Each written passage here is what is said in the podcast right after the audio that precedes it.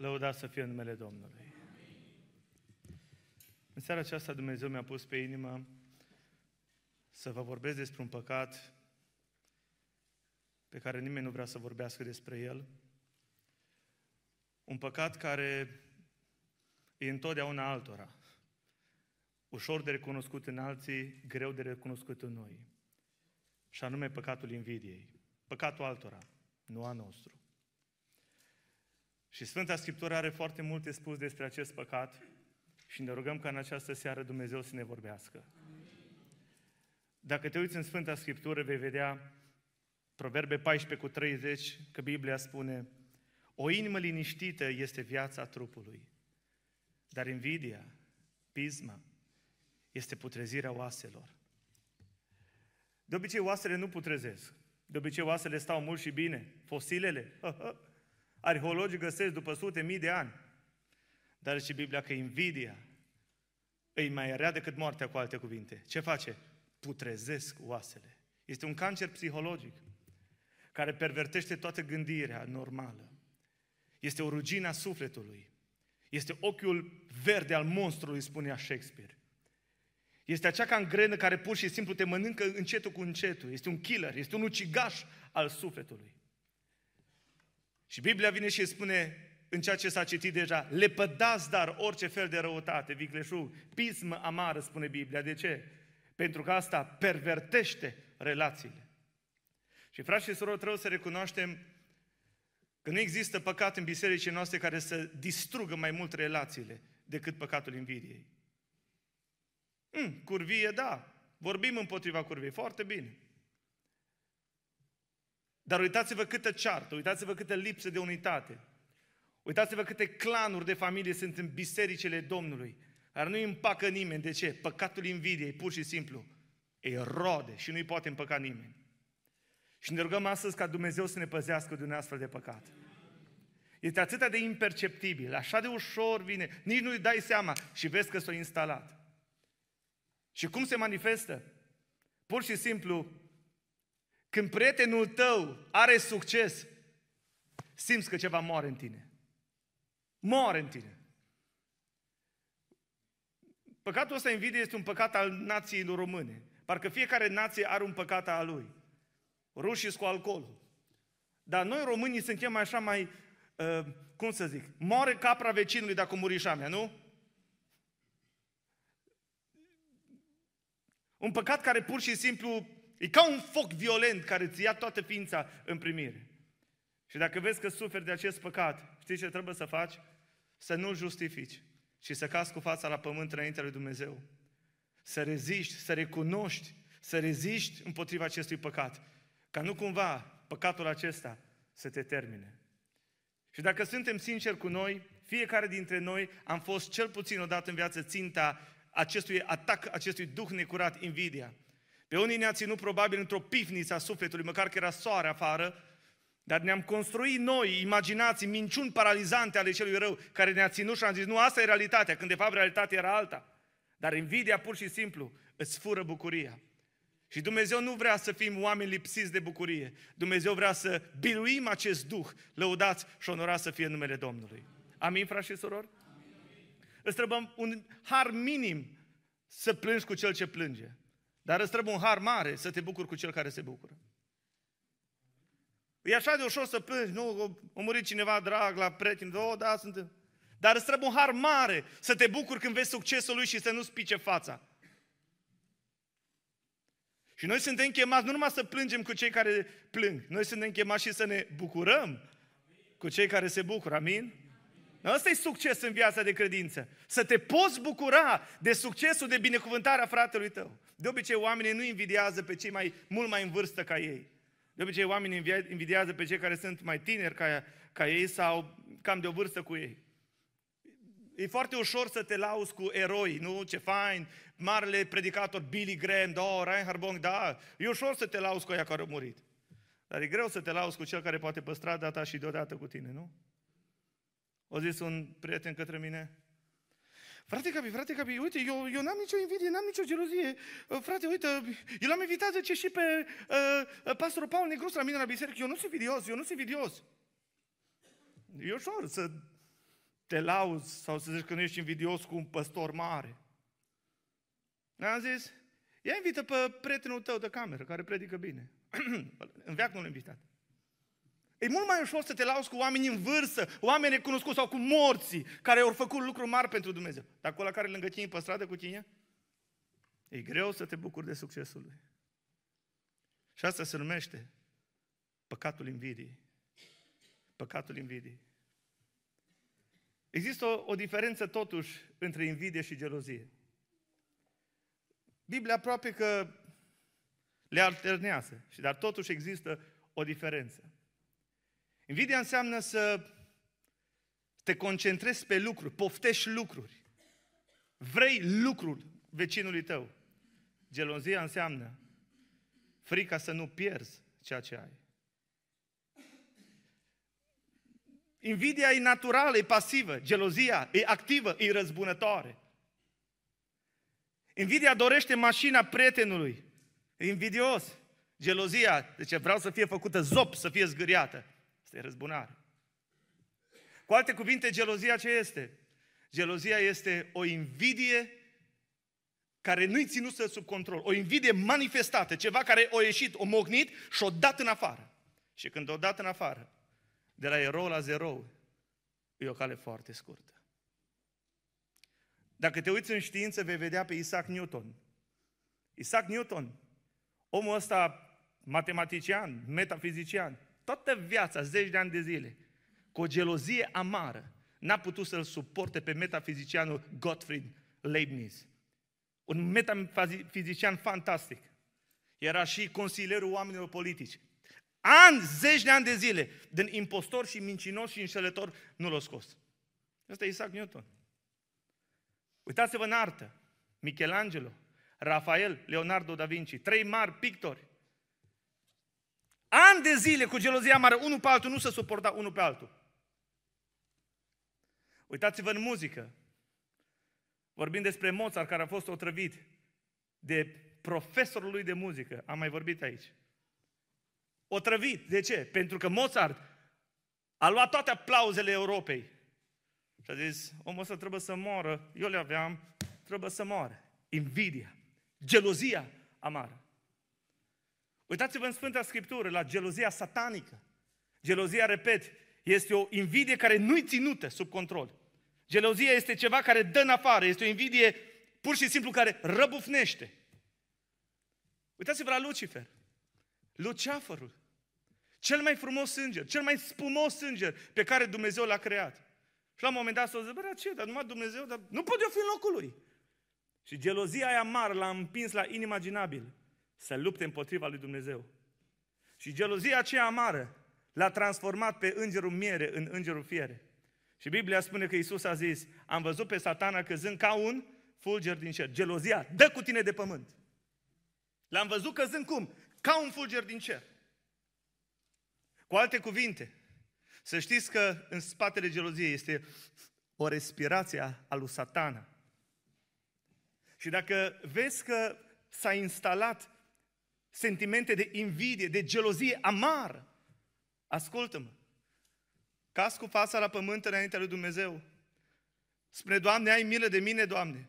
Pentru că dacă ai invidie amară în inima ta, să știi că diavolul se poate juca cu tine ca și cu o jucărie. Face ce vrea cu tine. E jucăria lui. Deci Lucifer a căzut și a devenit un demon nu atât de mult datorită mândriei. Sigur că și asta a fost. Dar a fost ceva mai teribil, și anume, gelozia lui amară. De ce el să fie mai sus ca mine? De ce el să aibă succesul ăsta? Toată lumea. Să poate. Și ce Biblia a făcut alianță. Să lupte împotriva lui Dumnezeu. Uitați-vă la gelozia lui Cain pe Abel. Amândoi au dus o jertfă. Și Biblia spune că Domnul a privit cu plăcere spre jertfa lui Abel, dar spre jertfa lui Cain n-a privit cu plăcere. Și când a văzut că a primit jertfa lui Abel și pe lui Cain, pe lui n-a primit-o, zice Biblia că i s-a schimbat fața. I s-a posomorât fața. Cum adică? El să aibă favor mai mult înaintea lui Dumnezeu? Și Domnul s-a, s-a uitat la el și a zis, Caine, ești pe buza prăpastiei? Caine, ești vulnerabil? Vezi că dorința asta, invidie și a geloziei se ține după tine. Mă, se ține, e o fiară care te pândește. Te văd vulnerabil, Caine. Ascultă-mă, Caine.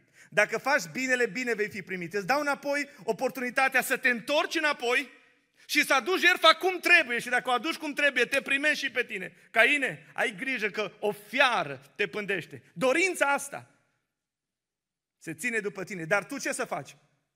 Să stăpânești. Să stăpânești dorința asta, care eu o văd în tine. Care? Să-l omor pe frate tu. O stăpânit? Ce să faci dacă vezi sentimentele astea? Recunoaște. Refuză și rezistă. De ce? Pentru că din erou poți să devii un mare zero.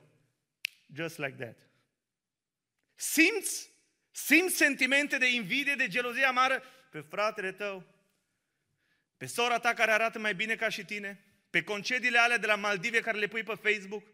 Pe mijloacele de trai al aia care are mai mult ca și tine? Pe poziție, pe reputație, pe eleganță, pe deșteptăciune? Pe ungerea celuilalt? Simți gelozia mare că ai vrea cumva să-l termini? Ascultă atunci cuvântul Domnului. Dorința asta e satanică. Și asta se ține după tine. Și n-ai cum să o biruiești prin logica ta umană, ci trebuie să, să, să stai cu fața la pământ. Este un foc violent care te va lua dintr-o dată. Și de poate nenoroci. Înghite smândria, ego-ul ăla rănit, calcă-l în picioare și vină la crucea lui Hristos. Nu te duniad, nu te autodistruge, oprește-te. Pentru că lucrul acesta L-a distrus pe Cain. L-a distrus pe cel mai frumos înger. Și anume pe cine? Pe Lucifer. Ai oameni pe care îi invidiez așa mocnit, face, face. Ai acolo o invidie, dar de ce o așa? Dar de ce nu știu ce? Asta e o dorință satanică. Și Biblia spune, ai grijă că dorința asta nu scapi ușor. Trebuie să o ții sub control ca să nu devină gelozie să dea în afară. Mă simt foarte încurajat în Sfânta Scriptură să văd că însuși Domnul Iisus Hristos a fost ispitit cu gelozie și cu invidie. Evrei, capitolul 4, versetul 15, Biblia spune așa. Căci noi nu avem un mare preot care să n-aibă milă de slăbiciunile noastre, ci unul care, zice stare, în toate lucrurile. A fost ispitit cum? Ca și noi. Credeți că n-a venit satana la Domnul Isus și să-i spună așa, tu, tu ești prințul Universului, tu ești regele regilor. Și uite-te la oamenii aia răi și perversi, uite ce bogați, uite ce case și mecheri au. Uite, uite ce bine o duc. Și tu, fiul omului, tu ești mai sărac ca o vulpe, n-ai unde să-ți pleci capul, dar e corect Dumnezeu. Știți că n-a venit, zice Biblia, în toate lucrurile. Și dacă Isus Hristos a fost ispitit în toate lucrurile și fără păcat, slăvit să fie Domnul. Frați și surori, avem un mare preot care are milă de slăbiciunile noastre. Și ce trebuie să faci? Să vii să spui, Doamne, ăsta sunt. Ăsta e focul lui Cain, Doamne. Ăsta e focul luciferic, Doamne, care vrea să mă facă praf. Respirația asta, diavolul, o simt în ceafă, Doamne. Doamne Dumnezeule, vreau să țin ușa închisă, să nu o deschid cumva. Nu cumva fiara aia să sară pe mine și să mă facă praf. Dorința lui se ține după tine. Dar tu ce să faci? Să stăpânești. Amin? Uitați-vă la gelozia fraților lui Iosif. Este extraordinar cum Dumnezeu poate să, să folosească invidia și gelozia fraților ca să avanseze scopurile lui Dumnezeu cu tine.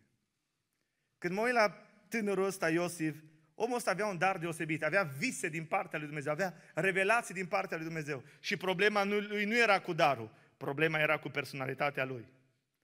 O primi vise că Domnul va face, că Domnul așa, că toată lumea se va închina. Și nu numai că spune că se va închina, zice, stai că vă spun, și cu soarele și luna, nu numai cu snopii. Aroganțel. O personalitate aroganțică. Darul era bun, a personalitatea lui trebuia șlefuită. Și ce face Dumnezeu? se folosește de această copilărie, vinovată sau mai puțin vinovată, de această lăudăroșenie a lui, care a creat gelozie în inima fraților lui. Se folosește de gelozia fraților lui ca să șlefuiască în el caracterul și să rafineze ungerea lui Dumnezeu în el. Și acum vreau să vă spun ceva și să fiți cu mare atenție. A rare ori când Dumnezeu spune că are un plan cu tine, a rare ori Dumnezeu spune că va urma o perioadă de disciplină, de dezvoltare dureroasă, de multe ori extrem de dureroasă. A rare ori. Domnul îi spune lui Iosif, o să ajungi mare toată lumea. Dar nu îi spune, vezi că vei sta 13 ani în pușcărie. Dar de fapt era, Dumnezeu să o folosește de gelozia fraților lui, spre binele lui să-i formeze personalitatea ca să fie omul potrivit la tron. Uitați-vă la David. Biblia spune că Samuel a uns pe David în fața fraților săi și îi spune, vei fi împărat. Dar Samuel nu îi spune, vezi că 20 de ani de zile o să fugi de Saul prin pustiu. Asta nu îi spune. Și foarte bine că Dumnezeu nu spune că probabil David zicea, Doamne, alege pe altul. Dar Dumnezeu se folosește de gelozia lui Saul și a armatei lui. Cu ce scop? Să rafineze în el o personalitate. Saul are coroana, tu ai ungerea. Dar degeaba ai ungerea, tu trebuie să te formezi ca să poți să ajungi să ai coroană. Că Saul a ajuns nepregătit și Dumnezeu imediat după doi ani l-a lepădat. Și Domnul zice, nu risc cu tine, Davide, o să fie greu, tu ai ungere, dar trebuie să folosesc niște unelte. Folosesc răul, folosesc gelozia altora ca să dezvolt în tine un caracter și o personalitate să te pot folosi mai târziu. Martin Lloyd Jones spunea, cel mai rău lucru care se poate întâmpla unui slujitor este să ajungă într-o poziție și să nu fie pregătit. Ăsta a fost Saul. Și atunci Dumnezeu ce face? Am un plan cu viața ta din pântece. Amin. Toată lumea se va închina, Iosif înaintea ta. David vei ajunge. Dar Dumnezeu nu spune procesul. Și bine că nu spune. Pentru că Dumnezeu vrea ca să fii longeviv apoi. Și mă rog ca Domnul să ne binecuvânteze. Uite-te la invidia fraților. Visătorul ăsta să dă mare. Hai să-l vindem. Și Dumnezeu va îngădui veninul fraților. Dumnezeu va îngădui veninul prietenilor pe care va trebui să rabzi. Și tu vei spune, Doamne, dar de ce, Doamne? Ce bun poate fi din toate astea? 13 ani de pușcărie, invidia mare. Ce bun poate să iasă din toată răutatea asta nemeritată? Ce bun! Îți spun ce bun. Că tu nu vezi acum, îți spun ce bun. Știi care e cel mai mare bun care poate să iasă din veninul fraților și a surorilor asupra ta? Știți care este? Să te țină pe genunchi. Să te țină pe genunchi. Să te zdrobești. Suntem sălbatici, frați și surori. În păcat m-a zămislit mama mea. Și ca Dumnezeu să te poată folosi, Dumnezeu vede cioturi în viața ta. Deci asta trebuie să le șlefuiesc. Și ca să șlefuiască Dumnezeu personalitatea, nu de dar vorbim, de personalitate, caracterul acela hristic, Dumnezeu vrea să te țină pe genunchi. Să înveți să zdrobească ceva în tine. Să formeze în tine caracterul lui Isus Hristos. Îmi spuneți că e ușor. Vă asigur că dacă Iosif știa ce, ce așteaptă ca să se împlinească cu adevărat visul. Vă asigur că dacă David știa, dacă îi spunea Samuel, vezi ce urmează, vă asigur că își zicea, Doamne, alege pe altul. Domnul zice, nu. Nici nu spun. Că dacă spun, nu mai vrei. Uitați-vă la gelozia fraților lui Isus. Ioan capitolul 7, versetul 3 și 4. Și Isus, oh, câți invidioși. Zice Biblia așa. Frații lui au zis, pleacă de aici. Du-te în Iudeea ca să vadă și ucenicii tăi lucrările pe care le faci. Și acum ascultați. Nimeni nu face ceva nascuns când caută să se facă cunoscut. Dacă face aceste lucruri, hai, dă-te mare lumii. Eu știu că vrei să te dai mare. Hai, du-te de aici. Simțiți invidia, fraților? Ai motivații lumești, aspirații lumești. Dacă vrei să te faci cunoscut, și Isus Hristos niciodată n-a creat invidie și gelozie prin lucrările Lui. Satan a creat în inimile oamenilor. Isus Hristos, Fiul lui Dumnezeu, cu o ungere specială. Dar ce să faci?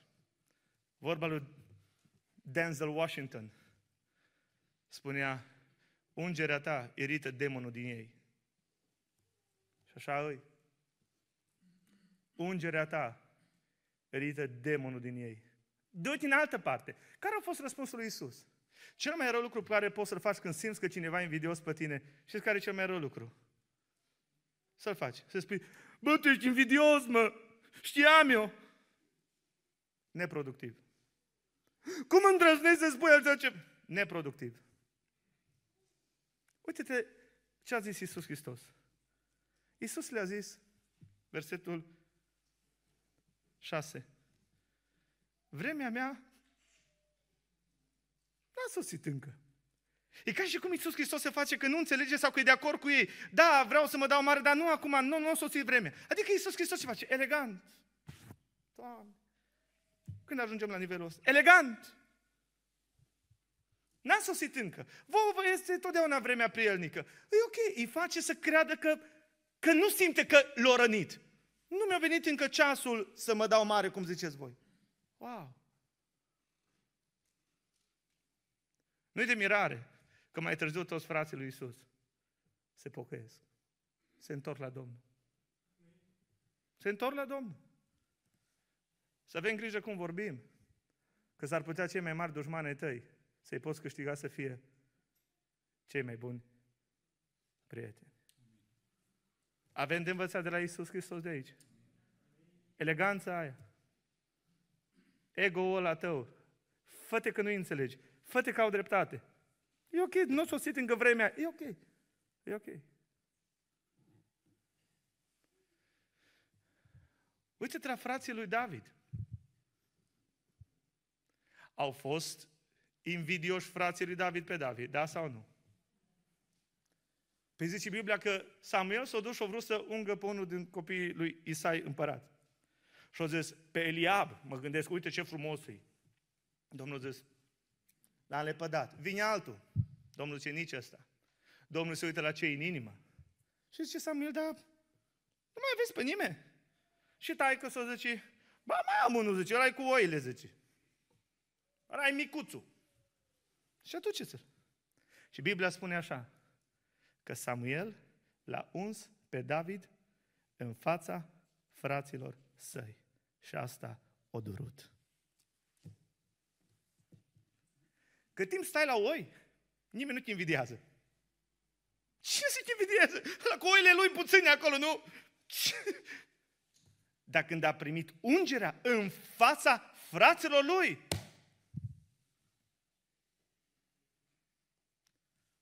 Ungerea creează amenințare. Un om care are o ungere de la Duhul Sfânt al Dumnezeu va crea amenințare. De ce? Pentru că ungerea este simbolul puterii lui Dumnezeu care te împuternicește să faci lucruri complicate într-un mod teribil de simplu. Și toată lumea se mire, dar cum? 40 de zile, Goliat o înaintat și au aruncat hule și toți tremurau, zice Biblia. Și vine David, care avea deja ungerea de la Samuel, nu? Și într-un mod teribil de simplu, pentru care ungerea lui Dumnezeu peste, într-un mod simplu, cu pietricică, pac, îl pune jos. Nu, ungerea Duhului Sfânt. Nu există nimic în viața de credință care să creeze mai multă ură, răutate, antagonisme, șmecherii, decât ungerea. Acel lucru care ți l-a dat Dumnezeu și îl faci, și îl faci într-un mod atât de natural și așa de simplu că se întâmplă și alții pot să facă doctorate la Oxford și să aibă coroană pe cap ca Saul. Dar n-au ungere. Și apoi uitați-vă la complimentele. Complimentele au putere. S-au trezit niște femei să zică, Saul a bătut miile. Și David? Lipsit de înțelepciune. Așa poți să distrugi pruncii, să faci diferență. Ca și Iacov, ca și Isaac cu Rebecca. Ăsta e pruncul mami, ăsta e pruncul tati. Și ce Biblia când a auzit? Când a auzit, spune Biblia, când a auzit Saul, că lui dau zecile de mii și mie miile. atenție la complimente. În momentul ăla s-a instalat gelozia aia amară.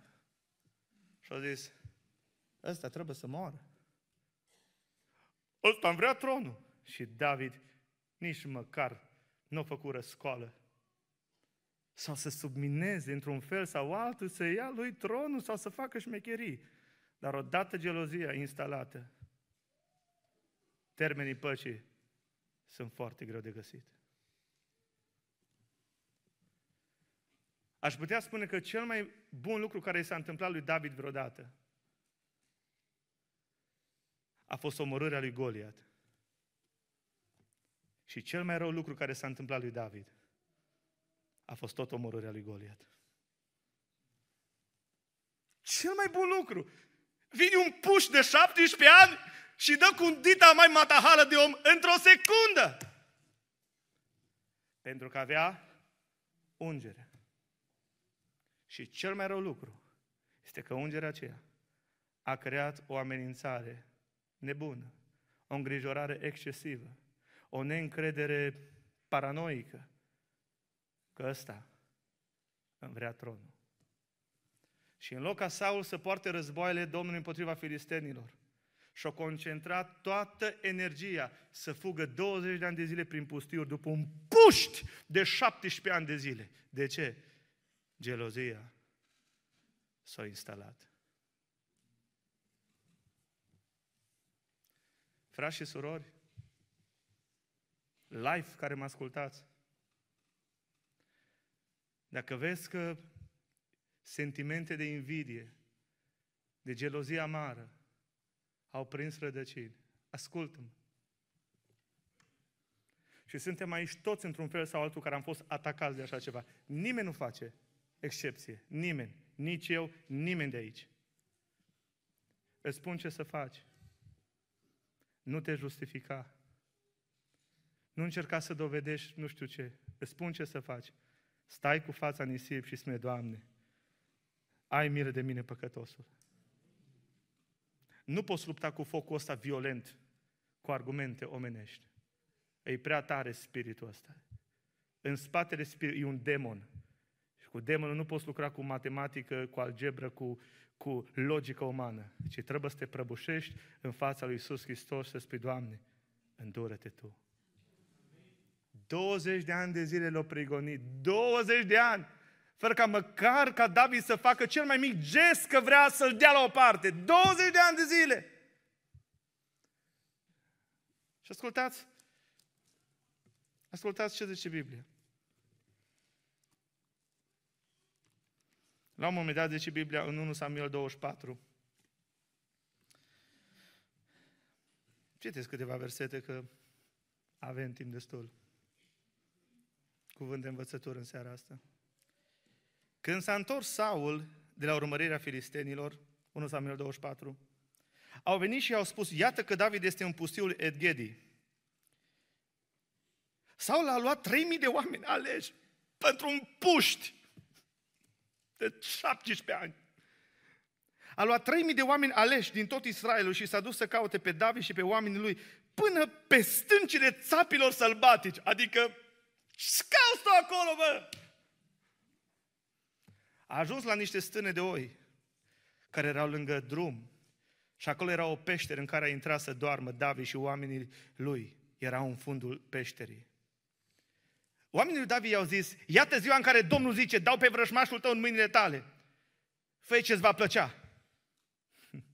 David s-a sculat și a tăiat încet colțul hainei lui Saul. După aceea, inima îi bătea pentru că tăiase colțul hainei lui Saul. Toți comentatorii Bibliei spun faptul că inima îi bătea pentru că a tăiat colțul hainei lui Saul. Vorbesc despre hipersensibilitatea Duhului Sfânt. Duhul Sfânt e sensibil și cu alte cuvinte Duhul Sfânt spunea faptul că ți-a bătut inima, n-aveai voie. N-aveai voie nici colțul. E adevărat, zice, e lepădat. Nu te atinge. Răzbunarea este a cui? A Domnului. Și zice Biblia așa, și a zis oamenilor, să mă ferească Dumnezeu să fac ceva împotriva Domnului meu care este unsul Domnului. O așa faptă ca să pun mâna pe el. Că cel este unsul Domnului. Cu aceste cuvinte, David a oprit pe oamenii săi și i-a împiedicat să se arunce asupra lui Saul. Apoi Saul s-a sculat, a ieșit din peștere, peștere și și-a văzut de drum. Și acum versetul 9. S-ar intenționa peste versetul 8 ca să vă spun morala. Versetul 9. Uitați, deci ăsta îl urmărește și David ce face? David se apără și zice, de ce asculți tu de vorbele oamenilor care zic, David îți vrea răul? De ce asculți? Nu e adevărat! Saule, tu ești setat de oameni răi, eu nu-ți vreau răul. De ce asculți de ei? De ce te hrănești din izvoare înșelătoare? Vezi acum cu ochii tăi că Domnul te deduse în mâinile mele în peșteră. Oamenii mei mă îndemnau să te omor, dar te-am cruțat și am zis, nu voi pune mâna pe Domnul meu. Uite, părintele meu, colțul hainei tale în mâna mea, fiindcă ți-am tăiat colțul hainei, nu te-am ucis. Să știi, să vezi că în purtarea mea nu este nici răutate, nici vrătire. N-am păcătuit împotriva ta. Totuși tu mi scurse ca să-mi iei viața. Judece Domnul între mine și tine, să mă răzbune Domnul pe tine, dar eu nu voi pune mâna pe tine. Răul vine de la cei răi, zice vechea zicale. De aceea eu nu voi pune mâna pe tine. Împotriva cui a pornit împăratul lui Israel? Pe cine urmărești tu? Un câine mort mort, un purice? Crezi că eu nu știu răutatea ta? Crezi că nu știu că vrei să mă omor? Crezi că nu pricep? Tu crezi că eu sunt copil și chiar nu pricep? Deci David se apără. David se apără. Domnul va judeca și va hotărâ între mine și tine. El va vedea, El îmi va apăra pricina și mă va izbăvi din mâna ta. Deci David se apără, dar ascultați cum se apără și aici de multe ori suntem corigenți. Și am sărit peste versetul 8 într-un mod intenționat. Ascultați cum se apără David înaintea lui Saul, care știa că îi vrea rău. Și aici, de multe ori, ani de zile reușim și apoi, de multe ori falimentăm. După ce a tăiat colțul, înainte de discursul ăsta, în care vine cu argumente și se apără. Dar uitați cum se apără. După aceea David s-a sculat și a ieșit din peșteră. Și el a început atunci să strige după Saul, care dormea și zice, împărate, Domnul meu! Sau s-a uitat înapoi. Și acum ascultat. Și David s-a plecat cu fața la pământ și ce a făcut? S-a închinat, formă de respect. Și apoi începe cu toate argumentele. Deci ce vreau să spun? E adevărat că David avea dreptate, dar felul în care i-a spus-o a fost într-un mod smerit, și respectos. Știți care e problema noastră? Știți care e problema noastră? De bihoreni cu sânge care s-a prins din noi.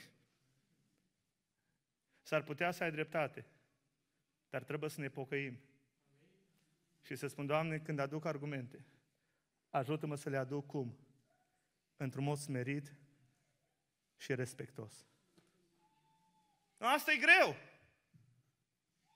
Și nu, nu există scuze că nu, că el a început, că el nu... Nu ține. Tu trebuie să fii duhovnicesc. Și ne rugăm ca Dumnezeu să se îndure de noi. Și dacă am greșit, și am greșit.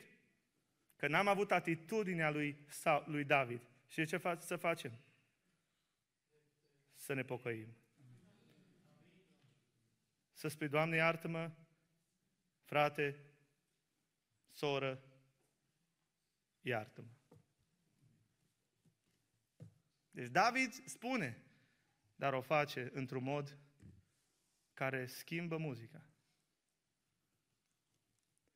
Și asta este criza. David nu se atinge. David nu atentează. David nu face răscoală. David se apără. Dar se apără cum? Într-un mod evlavios. Frați și surori care suntem aici,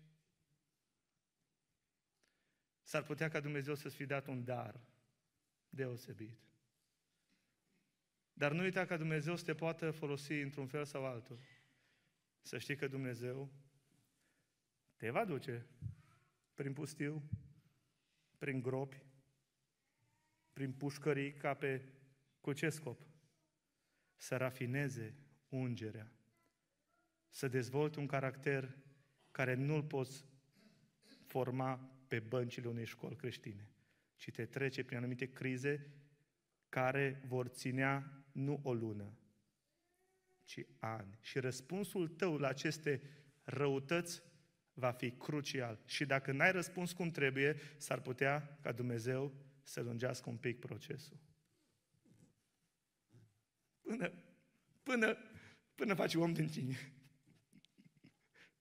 Ăla după inima lui.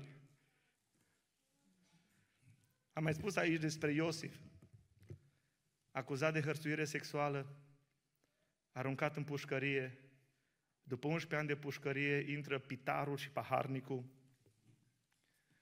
Și Iosif, cu darul lui, care era peste el, le descifrează rapid visele.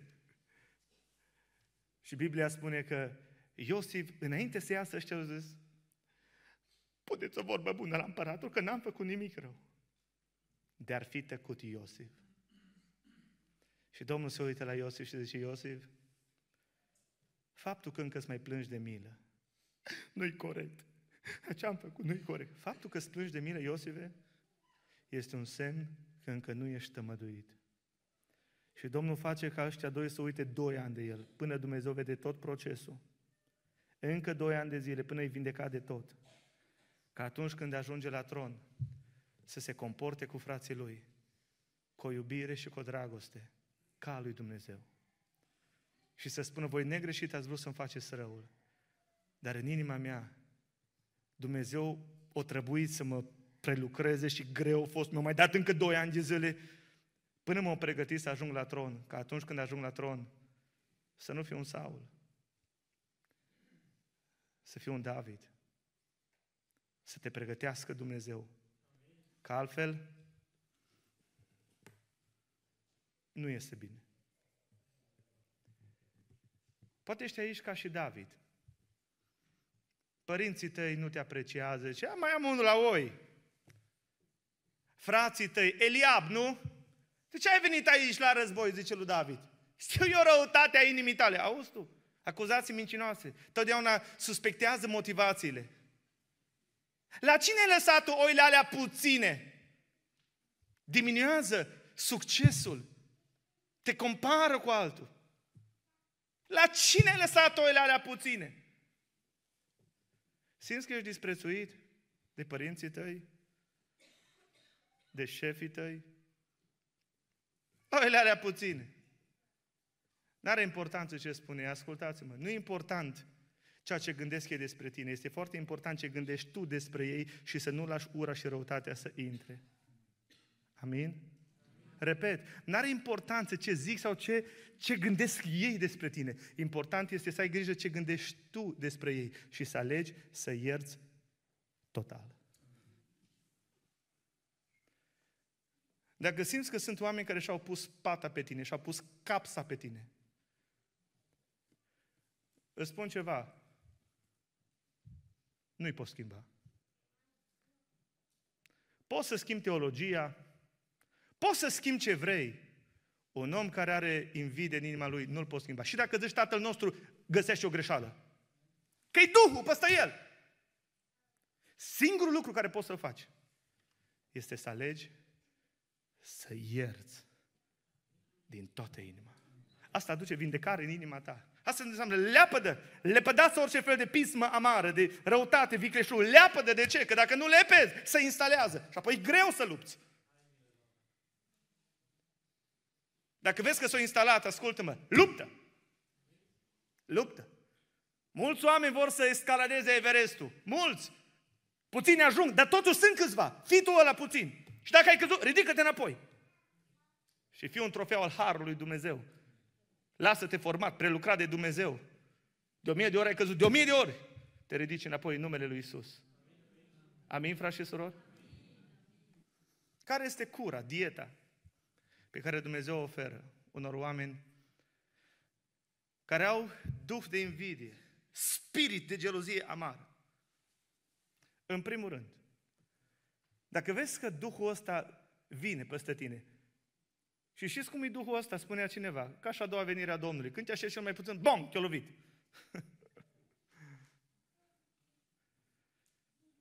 Dacă vezi că Duhul ăsta vine peste tine, îți spun ce să faci. Unu, recunoaște că ai o problemă.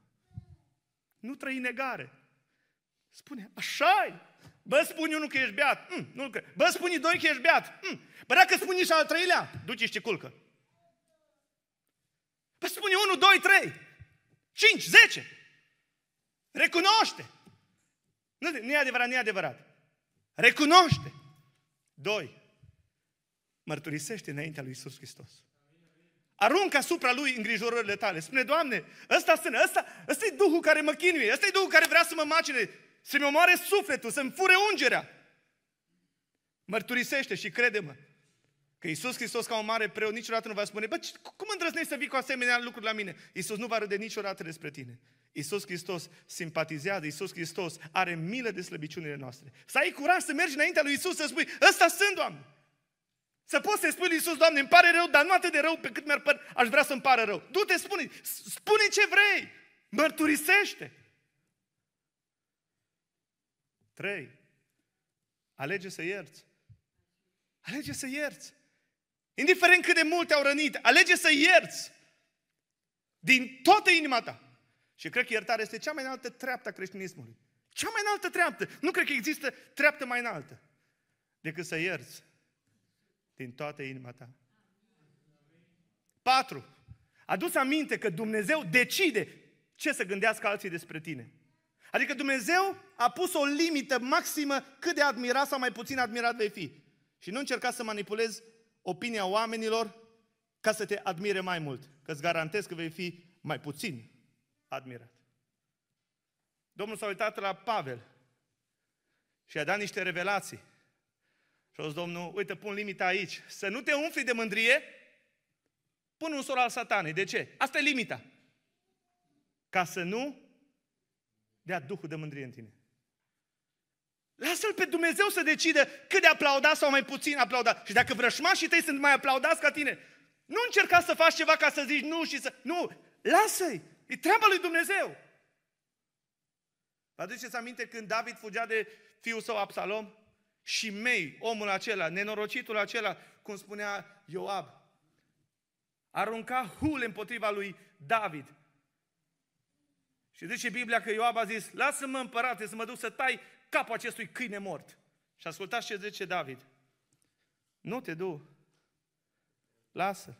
Bineînțeles că mințea că om al sângelui, tu ai omorât casa lui Saul, când de fapt David nu omorât nici pe Saul, David l-a adus și pe Mefiboset, a fost prieten cu Ionatan.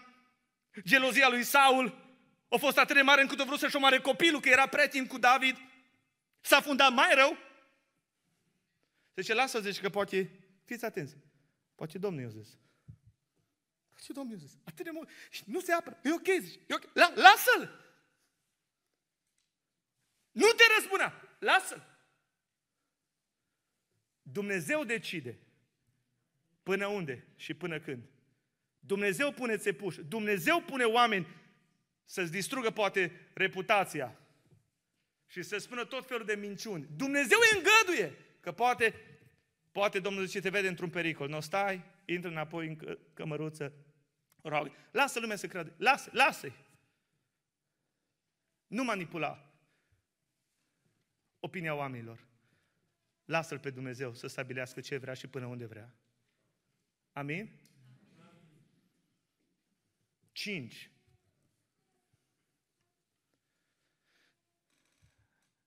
Alege să intri într-o stare de mulțumire. Fii mulțumitor. Invidia nu poate coexista cu, cu mulțumirea. Nu poate. Nu poate. Și trebuie să alegi în inima ta să spui, Doamne, decid astăzi să fiu un om mulțumitor, Doamne. Și dacă tăi a fost negativită, argumentele tale, nu știu ce, știi ce o să faci? Chinuie-te, dacă e cazul. Și alege să intri în mulțumire. Uitați ce zice Biblia în 1 Timotei, capitolul 4. 1 Timotei, capitolul 5. Versetul 3. Dacă învață cineva pe oameni învățătură deosebită, nu se ține de cuvintele sănătoase ale Domnului Isus Hristos și de învățătura care duce la evlavie, zice Biblia, 1 Timotei, pardon, 6, cu 4. Ce se întâmplă dacă nu te ții? Zice Biblia, plin de mândrie, nu știe nimic, are boala cercetărilor fără rost, a certuri de cuvinte. Observați aici? Din care se naște, din certuri se naște invidia. Certurile, Pune capăt. Pune piciorul pe șarpele ăla, pe capul șarpelui. Hristos a biruit orice domnie și orice stăpânire și le-a făcut de o cară. A biruit Hristos și demonul invidiei la cruce, da sau nu? Deci Biblia, din certuri de cuvinte se naște ce? Din certuri se naște ce? Invidia, pisma mare. Clevetiri, bănuieli rele și așa mai departe. Și ce să faci? Să spui, Doamne, nu mai vreau să stau în ceartă? Că se nasc atâtea buruieni amare. Și ce să fac? Intră în mulțumire la adresa lui Dumnezeu. Mulțumește lui Dumnezeu pentru calea aia îngustă care Dumnezeu a găsit-o ca să ieși dintr-un buclu care nici nu știi cum a apărut. Și ești în picioare. Și ești cu fața sus, în biserică, în societate, pentru că Domnul a deschis o ușă să te scape de acolo cumva. Și știi ușița aia. Laudă-L pe Domnul. Și încă un lucru și mă apropiu de încheiere. Recunoaște, mărturisește, alege să ierți. Adus aminte că Dumnezeu stabilește până unde să fie aplaudat. Nu umbla după slavă de șartă. Intră în mulțumire. Nu există invidia cu mulțumirea să stea la oaltă. Mulțumirea ucide demonul ăsta. Chinuie-te dacă nu poți. Ieși din acele catacombe care ți le-ai construit prin imaginațiile, minciunile paralizante care ai stat și ai ascultat. Ieși de acolo, afară e soare. Și toată lumea vede că e soare, dar diavolul te-a dus în pivniță și trebuie să ieși de acolo. Să nu mai pui la îndoială dragostea lui Dumnezeu, loialitatea ta față de Dumnezeu și trebuie să spui, degeaba mi-am spălat mâinile nevinovății. Așa o zis săracul Asaf. Degeaba? Așa vorbești tu mai Asafe, degeaba? Da, dar de ce? Pentru că și mă uitam la fericirea celor răi și-o dat jindul în mine și când e jindul în mine, Psalmul 73, din momentul ăla te judeci cu Dumnezeu, le iei pe Dumnezeu de guler, invidia te duce, luptă împotriva lui Dumnezeu, a fraților, a surorilor. Și ce să faci? Chinuie-te! Să ieși de acolo și să aduci laudă la adresa lui Dumnezeu. Dumnezeu e perfect în scopuri. Dumnezeu e bun și în viață în îndurarea Lui. Crede în Biblie. Există un verset care îmi place atât de mult, în Psalmul 119. Îl respir. Îl respir. Și zice Biblia așa, Psalmul 119 cu 161. Zice Biblia, niște voievozi mă prigonesc fără temei. Dar puneți acolo voievozi, puneți duhuri necurate, căpetenii stăpâniri, săgeți arzătoare, invidia mare. Mă prigonesc fără temei. Dar ascultați, eu nu trec cu urechea la minciunile paralizante ale celor. Inima mea nu tremură decât la cuvântul tău. Și atunci ce fac? Stau cu capul în Scripturi. Stau cu capul în Scripturi. Și dacă stai cu capul în Scripturi, spun ce se întâmplă. Ieremia, capitolul 17. Doamne, ce frumoasă e Biblia! Ieremia 17. Biblia spune așa, Binecuvântat, versetul 7, să fie omul care se încrede în Domnul și a cărui nădejde este Domnul. Dar de ce? Căci el, omul care se încrede în Domnul, nu în speculațiile, minciunile paralizante, nu în ce spune cu tare voievodul, cu tare duhurile alea spurcate. Nu! Care se încrede în Biblie, în cuvântul lui. Care vrea să iasă de acolo din cazematele construite într-un mod ticălos, mincinos. Omul ăla este ca un pop sădit lângă ape, care își întinde rădăcinile spre râu, cuvântul. Nu se teme de căldură și frunzișul lui rămâne verde și în anul secetei nu se teme și nu încetează să aducă rod. Simți că vine căldura, transpirațiile, duhurile alea. Ce să faci? Secretul nu se vede. E unde? În pământ. Rădăcinile unde? În cuvânt. Și stai în cuvânt și în promisiuni și poate să vină secetă și persecuție. Și poate să tu aduci rod, în ciuda ce se întâmplă. Inima mea nu tremură decât de la cuvântul tău. De ce? Stai cu capul în Scripturi. Și ăsta e falimentul pentru care de multe ori cădem. Și de ce? Nu mai stăm cu capul în Scripturi.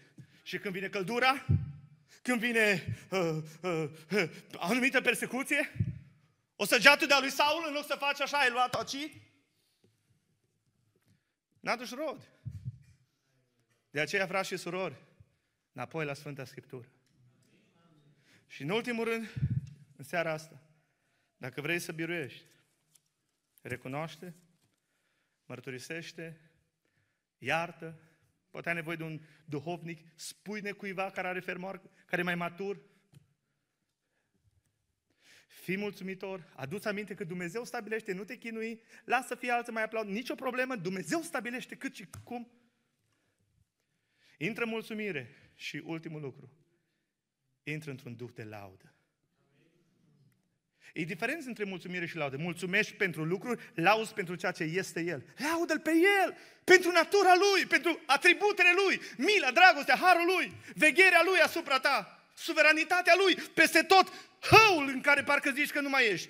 Laudă-L pe Dumnezeu, nu pe orizontală, uite-te pe verticală. Uitați-vă la David, la Pavel, e în pușcărie în Roma. Și zice Biblia în versetul 17, unii zice predică pe Iisus Hristos din duh de ceartă. Zice Biblia. Alții zice Biblia din invidie. Versetul 17. Versetul 15. Unii este adevărat, propovădesc pe Hristos din pismă. Filipeni 1 cu 15. Din pismă amară, din invidie.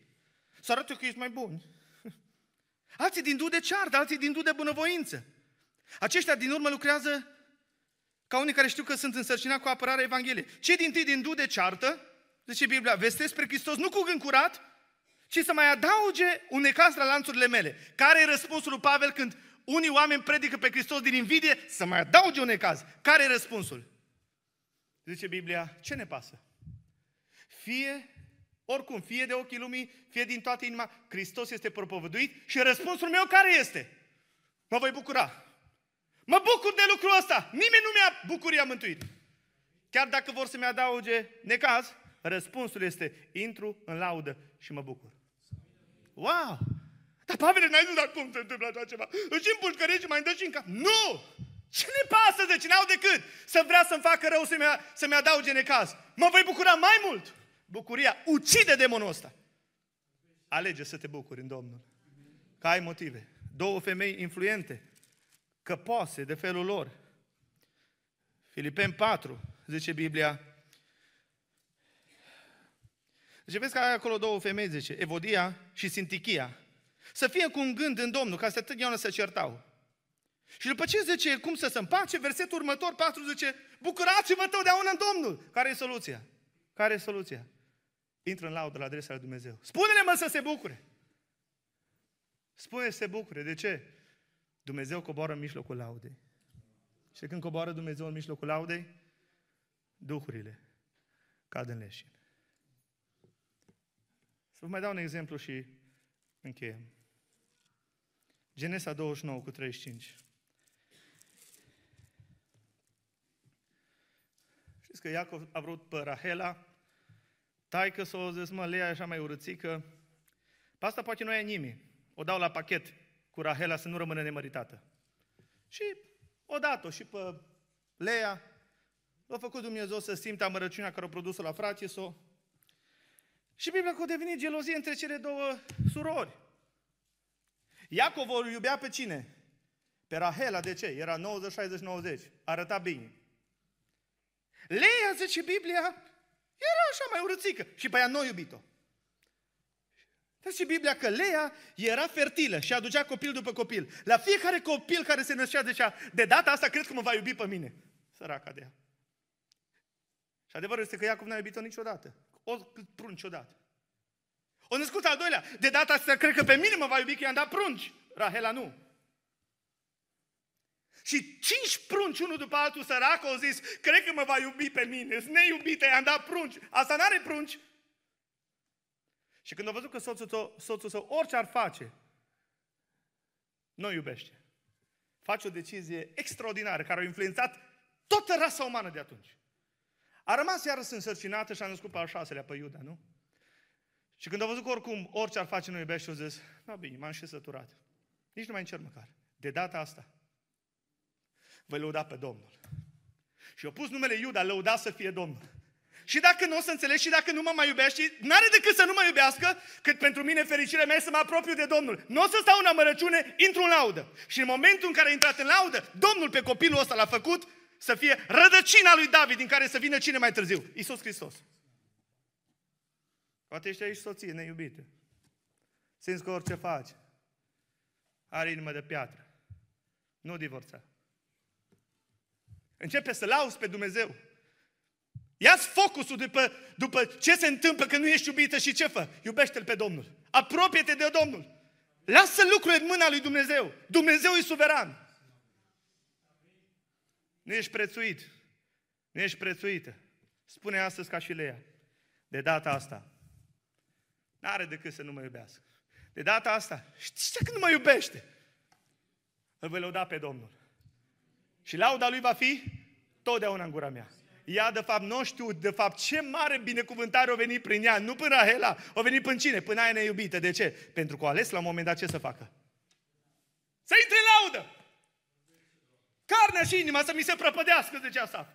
Dar Domnul va fi pururea stânca inimii mele, cât pentru mine fericirea mea. Ei care? Să am bani mulți, să am prunși mulți, să fiu cea mai iubită. Nu, cât pentru mine, bune, cât pentru mine fericirea mea este ce? Să mă apropiu, pe El îl fac locul meu de adăpost. Tu ești focusul meu. Până acum au fost oameni. Și am stat în, în îngrijorare excesivă. De acum încolo, n-au decât să nu mă mai iubească. Pentru mine, important că Domnul mă cunoaște. E important că Domnul mă iubește și vreau să intru în laudă. Și lucrul ăsta, știți ce face? Ucide demonul invidiei și a geloziei. Începe să lauzi. Începe să lauzi. Și când te rogi pentru vrăjmașii tăi, nu zici, Doamne, lasă în mâna ta. Asta nu e rugăciune pocăiască. Doamne, și ce înseamnă, Doamne, lasă în mâna ta? Vă spun ce înseamnă, Doamne, tu năi. Doamne, eu las în mâna ta, adică dă-le tu. Nu așa. Nu, nu, nu așa. Știi cum să te rogi? Nu îi las în mâna ta, adică din inima ta zici, să-i bată Dumnezeu. Nu, asta nu-i voie. Și cum să te rogi? Doamne, îi binecuvântez. Dă-le sănătate. Dă-le binecuvântare, Doamne. Doamne, dă-le bani. Fii cu ei, Doamne. Și nu mă satur să spun Isaia 4, Iov 42 cu 10 încă o dată. Iov 42 cu 10. Domnul a adus iarăși pe Iov în starea lui de la început. Când l-a adus, i-a dat înapoi textura pielii ca unui bebelaș? Când? Când i-a dat Dumnezeu dublu de tot ce avusese? Când? După ce s-a rugat Iov pentru prietenii săi. Eu cred că Duhul Sfânt a avut umor acolo. Prieteni, ăștia prieteni, mă. Mă tot în cap eu de așa să luni, ai băut nelegiuirea capă. Eu bătut Dumnezeu. Asta i-o zis. 30 și ceva de capitole. Și zice Biblia că Domnul i-a dat sănătate înapoi și a dat material dublu. Când? După ce nu zis, noi, lasă mâna Domnului. Nu. După ce s-a rugat pentru ei. Binecuvântă-ți vrășmași astăzi. Roagă-te pentru ei. Că mari lucruri se întâmplă acelor oameni care intră în mulțumire și în laudă și îl iubești pe Isus și îl vrei pe Isus și vrei să fii ca Fiul lui Dumnezeu. Într-un fel sau altul, frați și surori, toți am falimentat într-un fel sau altul, dar să fie seara ridicării noastre. Să ne pocăim înaintea lui Dumnezeu, să ne pocăim înaintea oamenilor care poate am greșit și să spunem, Doamne, vrem harul Tău, vreau ca Leia să intru în laudă la adresa numelui Tău. Și, Doamne, Tu vei conduce destinul meu așa cum îți place Ție. A Domnului să fie toată lauda. Amin? Haideți să ne ridicăm în picioare. Haideți să ne rugăm înaintea Domnului. Hai să mărturisim falimentele. Haideți să spunem lui Dumnezeu durerile noastre. Haideți să intrăm înaintea lui Dumnezeu să spunem, Doamne, păzește-ne. Doamne, de există oameni răi, de oameni invidioși, Doamne, ajută-mă să iert. Dacă eu am cauzat invidie, Doamne, iartă-mă pe mine, Doamne. Dacă alții sunt invidioși, Doamne, aleg să iert din toată inima mea și să te lau, să te binecuvântez. Viața mea e în mâna ta, fă ce-ți place cu ea. Amin. Ne rugăm cu toții, Domnul.